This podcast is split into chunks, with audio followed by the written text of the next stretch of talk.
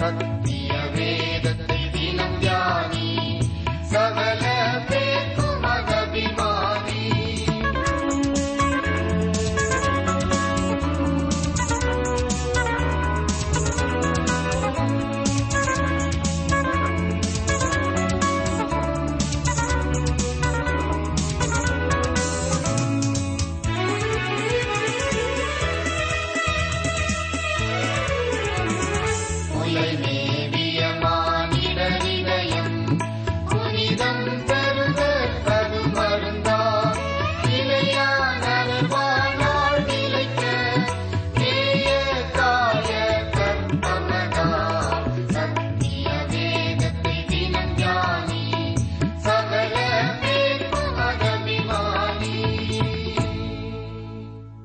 நேயர்களே, நீங்கள் எப்படி இருக்கிறீர்கள்?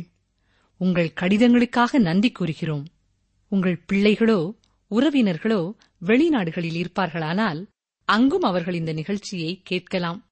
நீங்கள் அவர்களுக்கு கடிதம் எழுதும்போது W W W dot radio eight eight two என்ற ஒரு வரியையும் சேர்த்து எழுதுங்கள். நீங்கள் பெற்று வரும் ஆசீர்வாதங்களை அவர்களும் பெற்றுக்கொள்ளட்டும்.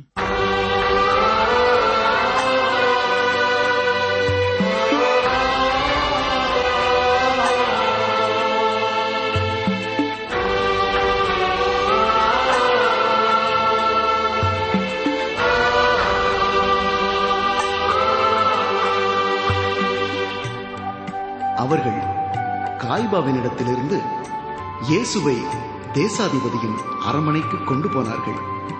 அப்பொழுது விடியற்காலமாயிருந்தது. தீட்டுப்படாமல் பஸ்காவை புசிக்கத்தக்கதாக அவர்கள் தேசாதிபதியின் அரண்மனைக்குள் பிரவேசியாதிருந்தார்கள். ஆதலால் பிலாத்து அவர்களிடத்தில் வெளியே வந்து, இந்த மனுஷன் மேல் என்ன குற்றஞ்சாட்டுகிறீர்கள் என்றான்.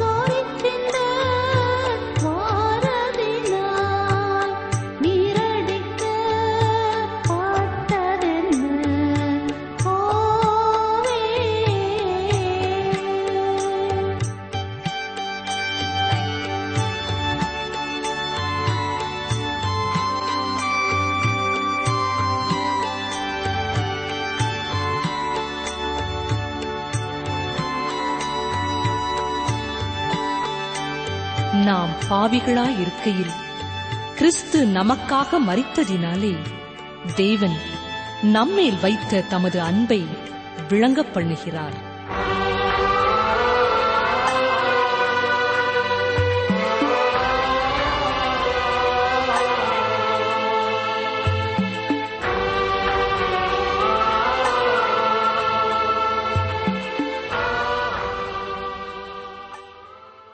பிரியமானவர்களே, கடந்த நிகழ்ச்சியிலே நாம் ஒன்று தெசலோனிக்கேயர் முதலாம் அதிகாரம் ஐந்தாம் வசனம் வரை சிந்தித்தோம்.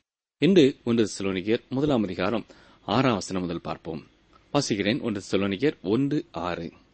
நீங்கள் மிகுந்த உபத்திரவத்திலே பரிசுத்த ஆவியின் சந்தோஷத்தோடு திருவசனத்தை ஏற்றுக்கொண்டு எங்களையும் கர்த்தரையும் பின்பற்றுகிறவர்களாகி. இந்த வசனத்திலே நாம் பார்ப்பது போல பவுல் தன்னையும் சீலாவையும் தீமோத்தேயுவையும் மாதிரிகளாக வைத்து பின்பற்றினார்கள் என்கிறார். நம்மில் அநேகர் நம்மை மற்றவர்களுக்கு மாதிரிகளாக வைக்க முடியாதவர்களாய் இருக்கிறோம். ஆனால் பவுல் அப்போஸ்தலன் ரோம சாம்ராஜ்யம் எங்கும் சுற்றித் திரிந்தபொழுது தன்னை விசுவாசிகளுக்கு மாதிரியாகவே வைத்திருந்தார். பிலிப்பி சபைக்கு அவர் எழுதும் பொழுதும் நான்காம் அதிகாரம் ஒன்பதாம் வசனத்திலே, நீங்கள் என்னிடத்தில் கற்றும் அடைந்தும் கேட்டும் கண்டும் இருக்கிறவைகளை இவைகளோ அவைகளையே செய்யுங்கள், அப்பொழுது சமாதானத்தின் தேவன் உங்களோடு இருப்பார் என்று கூறினார். அகரிப்பா ராஜாவிற்கு முன்னாலே கட்டப்பட்டவராய் நின்றபொழுதும் அவரையும் பார்த்து, இந்த கட்டுகள் தவிர முழுவதும் நீர் என்னை போலாகும்படி தேவனை வேண்டிக் கொள்கிறேன் என்று அவரால் கூற முடிந்தது. ஒன்று கொரிந்தியர் பதினோராம் அதிகாரம் முதலாம் வசனத்திலேயும், நான் கிறிஸ்துவை பின்பற்றுகிறது போல நீங்கள் என்னை பின்பற்றுகிறவர்களாக இருங்கள் என்று கொரிந்து சபைக்கு கூறியிருக்கிறார். தான் அவ்வாறு ஒரு சாட்சியாக இருந்தது மட்டுமல்ல, இரண்டு கொரிந்தியர் மூன்றாம் அதிகாரம் இரண்டாம் வசனத்திலே சொல்லும்பொழுது, எங்கள் இருதயங்களில் எழுதப்பட்டும் சகல மனுஷராலும் அறிந்து வாசிக்கப்பட்டும் இருக்கிற எங்கள் நிருபம் நீங்கள்தானே என்றார். ஆம் பிரியமானவர்களே, இயேசு கிறிஸ்துவை இரட்சகராக விசுவாசிக்கிற ஒவ்வொருவரும் கிறிஸ்துவை பிரதிபலிக்கிறவர்களாக அவருக்கு சாட்சிகளாக வாழ வேண்டும் என்பதே பவுல் அப்போஸ்தலனுடைய இதய வாஞ்சை. ஒன்று தெசலோனிக்கேயர் முதலாம் அதிகாரம் ஆறாம் வசனத்திலே நாம் பார்க்கும்பொழுது, தெசலோனிக்கேயர் மிகுந்த உபத்திரவத்திலேயும் பரிசுத்த ஆவியின் சந்தோஷத்தோடு வாழ்ந்து கொண்டிருந்தார்கள் என்று பார்க்கிறோம். உபத்திரவமும் சந்தோஷமும் எதிரெதிரான காரியங்கள். ஒன்று கிழக்கு என்றால் அடுத்தது மேற்கு. இரண்டும் ஒன்றோடொன்று ஐக்கியப்பட்ட வார்த்தைகள் இல்லை. இரவையும் பகலையும் போல, குளிரையும் வெப்பத்தையும் போல அவை வெவ்வேறானவை. ஒரு மனிதன் மிகுந்த உபத்திரவத்திலே இருக்கும் பொழுது அவனுடைய வாழ்க்கையிலே சந்தோஷம் இருக்க முடியாது. இதுதான் இயற்கையான ஒரு காரியம். ஒரு மனிதன் ஒன்று வாழ்க்கையிலே சந்தோஷமாயிருப்பான், அல்லது உபத்திரவங்களின் மத்தியிலே வேதனையோடு இருப்பான். ஒரு மனிதன் வாழ்க்கையிலே அவன் சந்தோஷமாயிருக்கிறான் என்றால் உண்மையாகவே அவனுடைய வாழ்க்கையிலே உபத்திரவங்கள் இல்லை என்றுதான் பொருள். ஆனால் தெசலோனிக்கே சபையிலே வாழ்ந்த பரிசுத்தவான்கள் மிகுந்த உபத்திரவத்திலே வாழ்ந்து கொண்டிருந்தாலும் அதன் மத்தியிலேயும் பரிசுத்தாவின் சந்தோஷத்தை பெற்றவர்களாய் இருந்தார்கள். இதுதான் உண்மையான வெற்றி. பிரியமானவர்களே, குணமாக்குதலை குறித்து இந்த அதிகமாக கேள்விப்படுகிறோம். தேவன் என்னையும் குணமாக்கியிருக்கிறார். இது அற்புதமான ஒன்றுதான். ஆனால் மிக அற்புதமான பரிசுத்தவான்கள் சிலர் வேதனையின் மத்தியிலே நீண்ட காலங்களாய் படுக்கையிலேயும் இருக்கிறார்கள். அவர்கள் தங்கள் உள்ளங்களிலே பரிசுத்தாவின் சந்தோஷத்தோடே காணப்படுகிறார்கள். ஏமி கார்மைக்கல் அம்மையாரை குறித்து நீங்கள் ஒருவேளை கேள்விப்பட்டிருக்கலாம். தமிழ்நாட்டின் தென்பகுதியிலே டோனாவூர் என்னும் இடத்திலே பெற்றோரால் கைவிடப்பட்ட பிள்ளைகளை காக்கும் பணியிலே சிறப்பான ஊழியத்தை செய்தார்கள். ஆனால் அவர்களும் தங்கள் வாழ்க்கையிலே இருபது ஆண்டு காலம் படுக்கையிலேயே இருந்தார்கள். அது உங்களுக்கு தெரியுமா? அவர்கள் படுத்திருந்த கட்டில் கால் ஏற்படுத்திய குழியை இன்று நீங்கள் அங்கே சென்றாலும் பார்க்க முடியும். நமது நிகழ்ச்சி கேட்டுக்கொண்டிருக்கிற பல கர்த்தருடைய பிள்ளைகள் உபத்திரவத்தின் மத்தியிலே சந்தோஷத்தோட காணப்படுகிறார்கள். ஆனால் அருமையானவர்களே, உபத்திரவங்களின் மத்தியிலே இந்த உலகத்தின் இன்பங்களினாலே யாரும் மகிழ்ச்சியோடு இருக்கிறதில்லை. இந்த உலகம் உபத்திரவத்தையும் இன்பத்தையும் ஓர் இடத்திலே வைக்க முடியாது. ஆனால் தெசலோனிக்கே மக்கள் தங்கள் உபத்திரவத்தின் மத்தியிலே பரிசுத்த ஆவியின் சந்தோஷத்தோட திருவசனத்தை ஏற்றுக்கொண்டார்கள். உண்மையாய் கிறிஸ்துவை பற்றும் எந்த ஒரு மனிதனுடைய வாழ்க்கையிலேயும் வேதனைகளின் மத்தியிலேயும் உபத்திரவங்களின் மத்தியிலேயும் கசப்புகளின் மத்தியிலேயும் இருதயத்தின் ஆழத்திலே இனிமையும் அமைதியும் சந்தோஷமும் உள்ளவனாய் வாழ முடியும். பல்லாண்டு காலமாக சற்கர நாற்காலியிலே இருக்கிற ஒரு அருமையான கர்த்தருடைய பிள்ளையை நான் அறிவேன். அவர்கள் ஒரு புத்தகம் வெளியிட்டிருக்கிறார்கள். அதன் பெயர் என்ன தெரியுமா? High on wheels. கிறிஸ்துவின் அன்பை ருசித்தவர்கள் மட்டுமே பாடுகளின் மத்தியிலேயும் உன்னதங்களிலே உயரங்களிலே உள்ளான சந்தோஷத்திலே வாழ முடியும். ஒன்று தெசலோனிக்கேயர் முதலாம் அதிகாரம் ஏழாம் வசனம். இவ்விதமாய் மக்கதோனியாவிலும் அகாயாவிலும் உள்ள விசுவாசிகள் யாவருக்கும் மாதிரிகளானீர்கள். அகாயா என்று குறிப்பிடப்பட்டிருக்கிற இந்த பகுதிதான் ஐரோப்பிய நாட்டில் உள்ள மகா அலெக்சாண்டர் காலத்திலே ரோம சாம்ராஜ்யத்திற்குட்பட்ட கிரேக்க மக்கதோனியா பகுதியாய் இருந்தது. ரோம குடியிருப்பான தெசலோனிக்க பட்டணத்தில் இருந்த திருச்சபை அந்த சுற்றுப்புறம் எங்கும் மாதிரியான திருச்சபையாய் இருந்தது. எத்தனை அருமையான ஒரு சாட்சி இல்லையா? இன்னும் பல விசுவாசிகள் தங்களை சுற்றி இருக்கிறவர்களுக்கு மாதிரிகளாயிருக்கிறார்கள். ஆனால் மிக சில திருச்சபைகளை தூரமான இடங்களிலேயும் அதன் கிறிஸ்தவ விசுவாசத்திற்கு பெயர் பெற்றதாய் இருக்கின்றன. அன்பு தாட்சியினாலே பல திருச்சபைகள் சாட்சியை இழந்து நிற்கின்றன. ஒன்று தெசலோனிக்கேயர் முதலாம் அதிகாரம் எட்டாம் வசனம், எப்படி எனில் உங்களிடத்திலிருந்து கர்த்தருடைய வசனம் மக்கதோனியாவிலும் அகாயாவிலும் தொனித்ததுமல்லாமல் நாங்கள் அதை குறித்து ஒன்றும் சொல்ல வேண்டியதாயிராதபடிக்கு தேவனை பற்றின உங்கள் விசுவாசம் எங்கும் பிரசித்தமாயிற்று. அப்போஸ்தலன் பவுல் ஊழியத்தின் நிமித்தமாக ஒவ்வொரு இடத்திற்கு செல்லும் பொழுதும் ஏற்கனவே அந்த பகுதியில் உள்ள மக்கள் இந்த தெசலோனிக்கே சபையின் சாட்சி வாழ்க்கை குறித்து கேள்விப்பட்டவர்களாயிருந்தார்கள். எனவே இவர் தெசலோனிக்கே சபையை குறித்து எதுவும் சொல்ல தேவையில்லாத ஒரு சூழ்நிலை இருந்தது.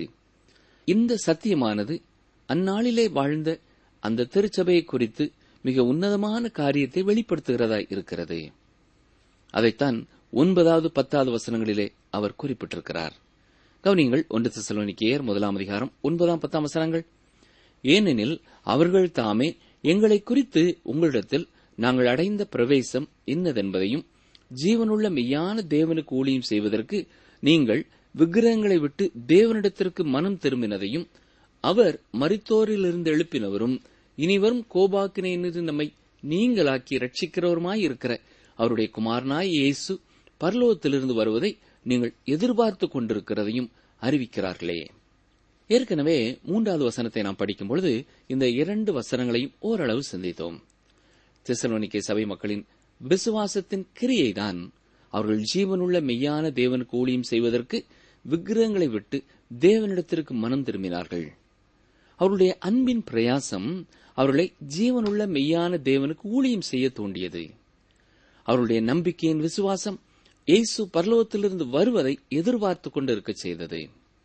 பவுல் தெசலோனிக்கே பட்டணத்திலே வந்து சேர்ந்தபொழுது விக்கிரக வணக்கத்தை குறித்து அல்லது அப்பல்லோ வீனஸ் என்னும் ரோம சாம்ராஜ்யத்திலே காணப்பட்ட பிற வழிபாடுகளை குறித்து ஒரு செய்தி தொடரை அவர்களுக்கு கொடுக்கப் போகிறேன் என்று சொல்லவில்லை. அவர் தெசலோனிக்கே பட்டணத்திற்கு வந்தபொழுது இயேசு கிறிஸ்துவை பிரசங்கித்தார். அவர் இயேசுவை பிரசங்கித்த பொழுது அவர்கள் விக்கிரகங்களை விட்டு தேவனை நோக்கி திரும்பினார்கள். நீங்கள் விக்கிரகங்களை விட்டு தேவனிடத்திலே திரும்ப வேண்டும் என்று அவர் அங்கே பிரசங்கிக்கவில்லை. ஆனால் இங்கே அவர் கூறுவது என்ன? நீங்கள் விக்கிரகங்களை விட்டு தேவனிடத்திற்கு மனம் திரும்பினீர்கள். இன்று பலர் பிரசங்கிக்கிறது என்ன? ரட்சிப்பிற்கு மனம் திரும்புதல் அவசியம் என்று பிரசங்கிக்கிறார்கள். மனம் திரும்புதலும் ரட்சிப்பும் இரண்டு வித்தியாசமான காரியங்கள் என்று போதிக்கிறார்கள். ஆனால் பிரியமானவர்களே, இரண்டும் ஒன்றோடு ஒன்று இணைக்கப்பட்டதாயிருக்கிறது. அவர் இயேசுவை பிரசங்கித்த பொழுது அவர்கள் விக்கிரகங்களை விட்டு தேவனிடத்தில் திரும்பினார்கள்.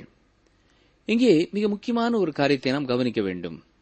நாம் தேவனிடத்திலே திரும்பும் பொழுது அது விசுவாசத்தின் கிரியையாயிருக்கிறது. அதுதான் விசுவாசம் செயல்படும் விதம். அவ்வாறு அவர்கள் திரும்பியதுதான் மனம் திரும்புதல். தேவனிடத்திலே திரும்பியதினாலே அவர்கள் மனம் திரும்பியது. அவர்கள் மனம் திரும்பியதினாலே அவர்கள் தேவனிடத்திலே திரும்பவில்லை. அவர்கள் தேவனிடத்திலே திரும்பியபடினாலே மிக இயற்கையாக அவர்கள் விக்கிரகங்களை விட்டு திரும்பிவிட்டார்கள். ஒரு குறிப்பிட்ட காரியத்திலிருந்து திரும்புவதுதான் மனம் திரும்புதல். உங்கள் கையை எடுத்து உங்கள் உள்ளங்கை உங்களுடைய முகத்தை பார்க்க இருப்பது போல வைத்துக் கொள்ளுங்கள். அப்படியே உங்களுடைய கையை நீங்கள் இப்பொழுது திருப்புங்கள். அப்படி நீங்கள் திருப்பும் பொழுது உங்கள் உள்ளங்கையின் பின்பக்கம் உங்கள் முகத்திற்கு நேராய் வருகிறது. உங்கள் உள்ளங்கை வெளிநோக்கி திரும்பிவிடுகிறது. இதே போலத்தான் ஒரு குறிப்பிட்ட காரியத்திலிருந்து நீங்கள் மனம் திரும்பாமல் கிறிஸ்துவை நோக்கி திரும்ப முடியாது. ஒரு குறிப்பிட்ட காரியத்திலிருந்து திரும்புவதுதான் மனம் திரும்புதல். பாவத்திலிருந்து நம்மை இரட்சிப்பவர் இயேசு கிறிஸ்து என்பதை நாம் உயர்த்தி கூற வேண்டும். உலகத்திலே ஒவ்வொரு மனிதனும் தாங்கள் பாவிகள் என்பதை உணர வேண்டும். இதை உணர்கிற ஒரு மனிதன் நியாய தீர்ப்பு நாள் வரை தன் பாவத்தை குறித்து துக்கப்பட்டு அழுது கொண்டே இருப்பான் என்றால் அது எந்த விதத்திலேயும் அவனுக்கு நன்மை செய்யப் போகிறதில்லை. குடிக்கு அடிமையாயிருக்கிற ஒருவர் பலமுறை தங்கள் வாழ்க்கையை குறித்து கவலைப்படுகிறார்கள். ஆனால் அவர்கள் இயேசு கிறிஸ்துவை நோக்கி திரும்பாத வரை அதிலே எந்த பயனும் இல்லை. முற்காலங்களிலே நீராவியிலே ஓடும் பெரிய படகுகள் உண்டு. அது மட்டுமல்ல, அந்த நீராவியிலேயே அது விசிலடிக்கும் அமைப்பும் இருந்தது. பெரிய நதிகளிலே தண்ணீரை எதிர்த்து அது முன்னோக்கி செல்லும் பொழுது மற்ற படகுகளுக்கு வழிவிடும்படியாக அல்லது இந்த படகுகள் வருவதை முன்னொலி கொடுக்கும்படியாக விசில் அடிக்கும் பொழுதெல்லாம் முன்னோக்கி செல்லும் படகு சற்று நீரோட்டத்திற்கு ஏற்றால் போல் செல்ல ஆரம்பித்துவிடும். இன்று பலருடைய வாழ்க்கை இவ்வண்ணமாய்த்தான் இருக்கிறது. தங்களுடைய குறைகளை குறித்து, பாவங்களை குறித்து கண்ணீர் வடிப்பார்கள், சத்தமிட்டு அழுவார்கள், மிக அதிகமாய் துக்கப்படுவார்கள். அதில் எந்த பயனும் இல்லை. இயேசு கிறிஸ்துவை நோக்கி திரும்பும் பொழுது பாவத்திலிருந்தும் மனம் திரும்புவார்கள். நிகழ்ச்சி கேட்டுக்கொண்டிருக்கிற அருமையான சகோதரனை, சகோதரியே, நீங்கள் உண்மையில் கிறிஸ்துவை நோக்கி திரும்பும் பொழுது அவர் வெறுக்கிற காரியங்களையும் விட்டும் திரும்புகிறீர்கள். அதுதான் மனம் திரும்புதல். உண்மையாகவே தெசலோனிக்கே திருச்சபை மக்களும் விக்கிரங்களை விட்டு திரும்பும் பொழுது தங்கள் நாட்களை எப்படி வீணாக கழித்து விட்டார்கள் என்று அழுதிருப்பார்கள். ஆனால் தேவனிடத்திலே திரும்பிய பின்னர் அவர்கள் வாழ்க்கையிலேயும் ஒரு திருப்பம் ஏற்பட்டது. தேவனிடத்திலே திரும்பியதுதான் முதலாவது நடந்த காரியம். அப்படி திரும்பிய பொழுது தங்கள் தவறான வாழ்க்கையை விட்டு திரும்பினார்கள். இயேசு கிறிஸ்துவே உலகத்தின் இரட்சகர் என்பது பிரசங்கிக்கப்படும் பொழுது மனம் திரும்புதலும் சேர்ந்தே பிரசங்கிக்கப்படுகிறது. வெளிப்படுத்தின விசேஷம் இரண்டாம் மூன்றாம் அதிகாரங்களிலே சொல்லப்பட்டிருக்கிற ஏழு திருச்சபைகளுக்கு தேவன் கொடுக்கும் செய்தியை வாசித்து பாருங்கள். அந்த திருச்சபைகளை பார்த்துதான் மனம் திரும்புங்கள் என்று கூறியிருக்கிறார். ஆனால் இன்று திருச்சபை மக்கள் மற்றவர்களை பார்த்து மனம் திரும்புங்கள் என்று கூறிக்கொண்டிருக்கிறார்கள். திருச்சபையிலே இருக்கிறவர்கள்தான் மனம் திரும்ப வேண்டும். தேவனுக்கு முன் நம்மை தாழ்த்தி மனம் திரும்ப வேண்டும். ஆனால் உலகத்திலே கர்த்தரை அறியாமல் பாவங்களிலே வாழுகிறவர்களுக்கு கொடுக்கப்பட வேண்டிய செய்தி மனம் திரும்புங்கள் என்பதல்ல. அவர்கள் இரட்சகராகிய இயேசு கிறிஸ்துவை அறிந்து கொள்ள வேண்டியவர்களாய் இருக்கிறார்கள். தேவனுடைய அன்பையும் இயேசு கிறிஸ்துவின் கிருபையையும் சரியாக புரிந்து கொள்ளும் பொழுது பாவத்தை விட்டு அவர்கள் தேவனிடத்திலே திரும்புவார்கள். நிகழ்ச்சி கேட்டுக்கொண்டிருக்கிற எனக்கு அருமையான சகோதரனை, சகோதரியே, உங்களுக்கு அறிமுகமான இயேசுவின் அன்பை ருசித்திராத யாரையாவது பார்த்து அவர்கள் செய்யும் அது தவறு, இது தவறு என்று குத்தி குத்தி நீங்கள் காட்ட தேவையில்லை. இயேசுவின் அன்பை அவர்கள் புரிந்து கொள்ள செய்யுங்கள். உங்கள் வாழ்க்கை அவர்களுக்கு சாட்சியாக இருக்கட்டும். உங்களுடைய வார்த்தைகள் இயேசு யார் என்பதை அவர்கள் புரிந்து கொள்ள செய்யட்டும். அப்பொழுது அவர்களே தேவனை நோக்கி திரும்புவார்கள். அப்பொழுது மெய்யான மனம் திரும்புதல் உண்டாகும். ஒன்பதாவது வசனத்திலே நாம் வாசிக்கும் பொழுது, ஜீவனுள்ள மெய்யான தேவனுக்கு ஊழியம் செய்வதற்கு நீங்கள் விக்கிரகங்களை விட்டு தேவனிடத்திற்கு மனம் திரும்பினதையும் என்கிறார். அவர்கள் தேவனிடத்திற்கு திரும்பினபடினாலேதான் ஜீவனுள்ள மெய்யான தேவனுக்கு ஊழியம் செய்தார்கள். யோவான் பதினாலாம் அதிகாரம் பதினைந்தாம் வசனத்திலே இயேசு சொல்லும் பொழுது, நீங்கள் என்னிடத்தில் அன்பாயிருந்தால் என் கற்பனைகளை கை கொள்ளுங்கள் என்று கூறியிருக்கிறார். நீங்கள் அவரை நேசிக்கவில்லை என்றால் நீங்கள் கீழ்ப்படிய வேண்டிய கட்டளைகள் உங்களுக்கு இல்லை. நீங்கள் வெளியே சென்று நற்செய்தியை பிரசங்கிக்க வேண்டும் என்று எண்ணுகிறீர்கள். ஆனால் நீங்கள் தேவனை நேசிக்கவில்லை. அப்படியென்றால் நீங்கள் வீட்டிலேயே இருப்பது சிறந்தது. நீங்கள் உலகமெங்கும் போய் சர்வ சிருஷ்டிக்கும் சுவிசேஷத்தை பிரசங்கியுங்கள் என்பது அவருடைய கட்டளை. அது அவரை நேசிக்கிறவர்களுக்கு அவர் கொடுத்த கட்டளை.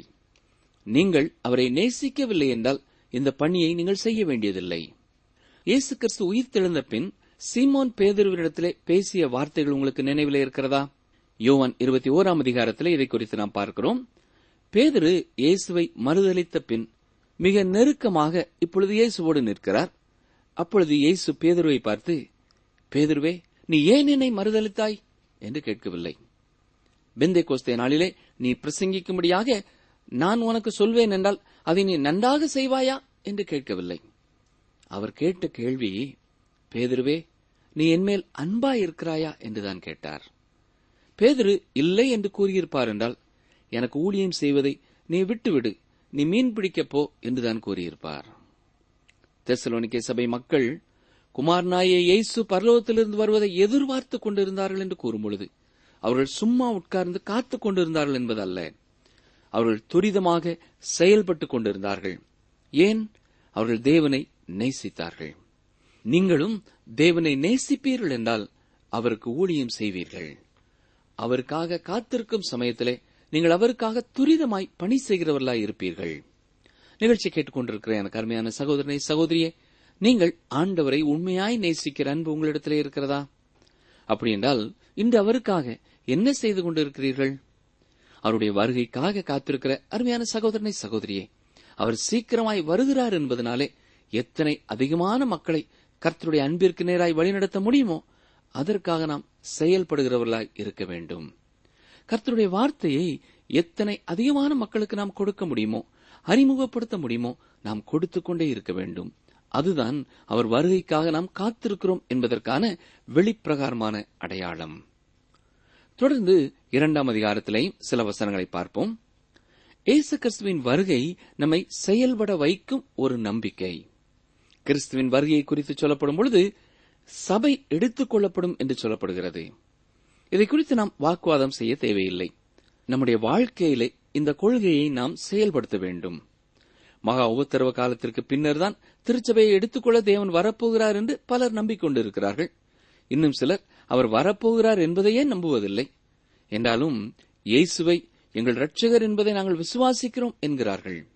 இப்படிப்பட்ட எல்லா குழுவினருக்கும் முன்னாலே நான் வைக்க விரும்புகிற ஒரு கேள்வி, இயேசு வருகிறார் என்பதை குறித்த உங்கள் நம்பிக்கை எப்படி உங்கள் வாழ்க்கையை பாதிக்கிறதா இருக்கிறது? இயேசு திருச்சபையை இந்த உலகத்திலிருந்து எடுத்துக்கொள்ள வருகிறார் என்பது நாம் தப்பிக்கொள்ள நமக்கு இருக்கிற ஒரு மார்க்கம் அல்ல. அவருக்காக நம்மை துரிதமாக சேவை செய்ய தூண்டுகிறதா இருக்க வேண்டும். அவருடைய வார்த்தையை எல்லாரும் அறிந்து கொள்ள செய்வதிலே, நம்முடைய பங்கை செலுத்துவதிலே அக்கறையோடு இருக்க வேண்டும். அப்பொழுதுதான் நம்முடைய இருதயத்திலே கர்த்தராய் இயேசுவே வாரும் என்று அழைக்கக்கூடியவர்களாய் காணப்படுவோம். ஒன்று தெசலோனிக்கேயர் இரண்டாம் அதிகாரம் முதலாம் வசனம், சகோதரரே, நாங்கள் உங்களிடத்தில் பிரவேசித்தது வீணாய் இருக்கவில்லை என்று நீங்கள் அறிந்திருக்கிறீர்கள். வீணாய் என்று சொன்னால் பயனுள்ள எந்த விளைவும் இல்லாமல் என்று பொருள். பவுல் என்ன சொல்கிறார் என்றால், நான் உங்களிடத்திலே வந்தது ஏதோ நீங்கள் அறிவளவிலே அறிந்துள்ள வேண்டிய சில காரியங்களை உங்களுக்கு அறிவிப்பதற்காக அல்ல. நீங்கள் அறிந்திராத ஒரு காரியத்தை, உங்கள் வாழ்க்கையிலே எந்த ஒரு மாற்றத்தையும் ஏற்படுத்தாத ஒரு காரியத்தை உங்களுக்கு அறிவிக்கவில்லை. சில நாள் அங்கே நாங்கள் தங்கியிருந்து உங்களுக்கு சில கேளிக்கைகளை காண்பிப்பவர்களாக அல்ல, வெறுமனே உங்களை மகிழ்விக்கத்தக்க எதையும் செய்வதற்காக உங்களிடத்தில் நாங்கள் வரவில்லை என்கிறார். பவுல் அப்போஸ்தலனுடைய பணியானது வீணாய் போய்விடவில்லை. அவர் தெசலோனிக்கே பட்டணத்திற்கு வந்தபொழுது அவர்கள் இயேசு கிறிஸ்துவை குறித்த செய்தியை கேட்டார்கள். ரட்சிப்பின் அனுபவத்திற்குள்ளே கடந்து வந்தார்கள். மாற்றம் பெற்ற விசுவாசிகள் தெசலோனிக்கே தெருக்களிலே சாட்சியாய் வலம் வந்தார்கள். நற்செய்தி மக்கள் இருதயத்திற்குள்ளே கடந்து சென்று தனி மனிதனுடைய வாழ்க்கையிலே மாற்றத்தை ஏற்படுத்தியது. ஒன்று தெசலோனிக்கேயர் இரண்டாம் அதிகாரம் இரண்டாம் வசனம், உங்களுக்கு தெரிந்திருக்கிறபடி முன்னே பிலிப்பி பட்டணத்திலே நாங்கள் பாடுபட்டு நிந்தை அடைந்திருந்தும் வெகு போராட்டத்தோடே தேவனுடைய சுவிசேஷத்தை உங்களுக்கு சொல்லும்படி நம்முடைய தேவனுக்குள் தைரியம் கொண்டிருந்தோம். அப்போஸ்தலன் பவுல் மிகவும் வெட்கப்பட வேண்டிய ஒரு சூழ்நிலையை பிலிப்பி பட்டணத்திலே சந்தித்தார். இதை குறித்து அப்போஸ்தலர் நடபடிகளின் புத்தகம் பதினாறாம் அதிகாரத்திலே நாம் படிக்கிறோம். ஆனால் தெசலோனிக்கே பட்டணத்திற்கு அவர் வந்தபோது அவர் தைரியத்தோட கடந்து வந்திருந்தார். வேறு வார்த்தைகளிலே சொல்ல வேண்டுமென்றால், பிலிப்பி பட்டணத்திலே மிகுந்த நிந்தையையும் போராட்டத்தையும் அனுபவித்தபடியினாலே ஊழியத்திலே அவர் சோர்ந்து போய்விடவில்லை. சுவிசேஷத்திற்கு கொடுக்க வேண்டிய முக்கியத்துவத்தை அவர் கொடுக்காமல் இருந்துவிடவில்லை. பிலிப்பி பட்டணத்திலே பாடுபட்டேன் என்பதனாலே சுவிசேஷத்தை கொடுக்கும் முறையை நான் மாற்றிக்கொள்ளப் போகிறேன் என்று அவர் கூறவில்லை. அப்போஸ்தலன் பவுல் ஒரு ரகசிய கிறிஸ்தவர் அல்ல. வெளிப்படையாக எந்த ஒரு இடத்திலேயும் சுவிசேஷத்தை பிரசங்கித்தவர். பிலிப்பி பட்டணத்திலே அவர் பிரசங்கித்தது போலவே தெசலோனிக்கே பட்டணத்திலேயும் அவர் பிரசங்கித்தார். பவுல் அப்போஸ்தலன் கொடுத்த செய்திகளிலே சிறந்த செய்தியை தெரிந்தெடுங்கள் என்று யாராவது உங்களிடத்திலே கேட்பார்கள் என்றால், நீங்கள் எந்த செய்தியை தெரிந்தெடுப்பீர்கள்? இந்த கேள்வியை நாம் நேரிடத்திலே கேட்போம் என்றால் பல வித்தியாசமான விடைகளை பெற்றுக் கொள்வோம். அவர் மனம் திரும்பி உடனே தமஸ்குவிலே கொடுத்த செய்தி உண்டு. சீப்புரு தீவிலே செர்கியு பவுல் என்பவருக்கு முன் கொடுத்த செய்தி உண்டு. அந்தியோகியாவிலே அவர் கொடுத்த செய்தி உண்டு. அத்தேனை பட்டணத்திலே அவர் கொடுத்த செய்தி உண்டு. அதுதான் அவர் மார்ஸ் மேடையிலே கொடுத்த செய்தி. மேலும் திரேனே என்பவனுடைய கலாசாலையிலே எபேசு பட்டணத்திலே அவர் கொடுத்த செய்தி உண்டு. மட்டுமல்ல, கொரிந்து பட்டணத்திலே அவர் கொடுத்த செய்தி உண்டு. இவை அனைத்துமே சிறந்த செய்திகள்தான். இன்னும் சிலர் எருசலேமிலே அவர் கைது செய்யப்பட்ட பொழுது பேசிய செய்தியை கூறலாம். அல்லது பெலிக்ஸிற்கு முன்னும் பெஸ்துவுக்கு முன்னும் அகரிப்பா ராஜாவிற்கு முன்னும் கொண்டுவரப்பட்ட பொழுது அவர் பேசிய செய்திகளை சொல்லலாம். அகரிப்பா ராஜாவின் முன் அவர் கொடுத்த செய்தி மிக உன்னதமான செய்திதான். எபேசு பட்டணத்திலே கடற்கரையிலே சபை மூப்பர்களோடு அவர் கொடுத்த செய்தியும் சிறந்தது. ஒவ்வொரு செய்தியிலேயும் இயேசு கிறிஸ்துவை தெளிவாக பிரசங்கித்தார். அவருடைய மரணத்தையும் உயிர்த்தெழுதலையும் அறிக்கையிட அவர் வெட்கப்படவில்லை. ஊழியர் ஒருவர் இந்த செய்திகளை குறித்து சொல்லும்பொழுது, அப்போஸ்தலனாய் பவுலின் செய்திகளை விட தெசலோனிக்கே பட்டணத்திலே அவர் வாழ்ந்த வாழ்க்கை மிக உன்னதமான ஒரு நிருபம் என்கிறார். யாக்கோபு இரண்டாம் அதிகாரம் இருபத்தி ஆறாம் வசனத்திலே கூறியிருக்கிற சத்தியத்தை மிக உன்னதமான முறையிலே பவுல் அப்போஸ்தலன் தெசலோனிக்கே பட்டணத்திற்கு எழுதும்பொழுது விவரித்திருக்கிறார். ஒவ்வொரு விசுவாசியும் ஒவ்வொரு ஊழியரே. உங்களை ஒருவேளை மற்றவர்கள் ஊழியர் என்று அழைக்க நீங்கள் விருப்பப்படாமல் இருக்கலாம். ஆனால் உங்கள் வாழ்க்கை பிரசங்கித்துக் கொண்டிருக்கிறது. உங்கள் வாழ்க்கை உங்கள் வீட்டில் இருக்கும் பிள்ளைகளிடத்திலே பேசுகிறது. ஆம் பிரியமானவர்களே, நீங்கள் கொடுக்கும் மிக உன்னதமான செய்தி உங்கள் நடத்தை. பவுல் அப்போஸ்தலனுடைய போதத்தை குறித்து ஒன்று தெசலோனிக்கேயர் இரண்டாம் அதிகாரம் மூன்றாம் வசனம் முதல் அடுத்த நிகழ்ச்சியிலே நாம் விவரமாக சந்திப்போம். ஜெபிப்போமா? எங்களை நேசிக்கிற எங்கள் அன்பின் ஆண்டவரே, இன்றும் நாங்கள் வாசித்த உங்களுடைய வார்த்தைகளுக்காக நன்றி செலுத்துகிறோம், துதிக்கிறோம். அப்போஸ்தலனாகிய பவுலுடைய வாழ்க்கைக்காக, ஊழியத்திற்காக இன்றும் நாங்கள் உமக்கு ஸ்தோத்திரம் செலுத்துகிறோம் ஐயா, உம்மை துதிக்கிறோம் தகப்பனே. அவருடைய வாழ்க்கை ஒரு உன்னதமான சாட்சியாய் அமைந்ததற்காக உமக்கு ஸ்தோத்திரம் செலுத்துகிறோம். இந்த நிகழ்ச்சியை கேட்டுக்கொண்டிருக்கிற எங்கள் வானொலி நேயர்கள் ஒவ்வொருவருடைய வாழ்க்கையும் இந்த உலகத்திலே இயேசுவை பிரதிபலிக்கும் வாழ்க்கையாய் அமைய கர்த்தர் அனுக்கிரகம் பண்ண வேண்டும் என்று சொல்லி நாங்கள் ஜெபிக்கிறோம். இன்று சமாதானம் இழந்த, சந்தோஷம் இழந்த, துக்கத்தோடும் துயரத்தோடும் வாழும் அநேகருக்கு ஆறுதலை கொடுக்கிறவர்களாயும் உண்மையான சமாதானத்தின் வழியை காட்டுகிறவர்களாயும் விளங்க கர்த்தர் அனுக்கிரகம் பண்ண வேண்டும் என்று சொல்லி நாங்கள் ஜெபிக்கிறோம். யார் யார் எந்தெந்த காரியங்களை விட்டு மனம் திரும்ப வேண்டுமோ அவர்கள் உம்மை நோக்கி அவ்வாறு திரும்ப கர்த்தர் அவர்களுக்கு அனுக்கிரகம் பண்ண வேண்டும் என்று சொல்லி நாங்கள் ஜெபிக்கிறோம். இந்த நிகழ்ச்சிகள் மூலமாய் உம்மை பூரணமாய் இரட்சகராய் விசுவாசித்த ஒவ்வொரு தனிநபர்களுக்காக, குடும்பங்களுக்காக உமக்கு நன்றி செலுத்துகிறோம் அப்பா, உம்மை ஸ்தோத்திரிக்கிறோம். இன்றும் தொடர்ந்து வரும் நாட்களிலேயும் பலர் இயேசு கிறிஸ்துவாகிய உம்மை இந்த உம்முடைய வார்த்தைகள் மூலமாய் அறிந்து கொள்ள நீர் கிருபை தர வேண்டும் என்று சொல்லி நாங்கள் வேண்டிக் கொள்கிறோம். இயேசு இரட்சகரின் வல்லமையுள்ள நாமத்தினாலே மனத்தாழ்மையோடு வேண்டிக் கொள்கிறோம் பிதாவே, ஆமேன்.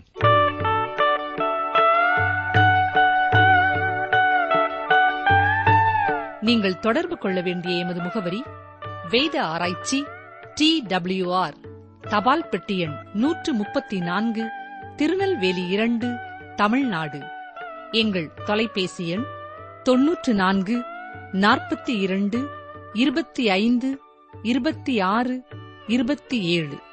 மீண்டும் கூறுகிறோம், தொன்னூற்று நான்கு நாற்பத்தி இரண்டு இருபத்தி ஐந்து இருபத்தி ஆறு இருபத்தி ஏழு. எங்கள் இமெயில் முகவரி தமிழ் டிடிபி அட் ரேடியோ எட்டு எட்டு இரண்டு டாட் காம்.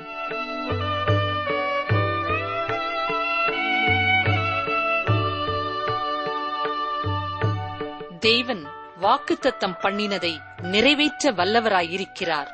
ரோமர் நான்கு இருபத்தி ஒன்று. தேவன் வாக்குத்தத்தம் பண்ணினதை நிறைவேற்ற வல்லவராயிருக்கிறார். ரோமர் நான்கு இருபத்தி ஒன்று.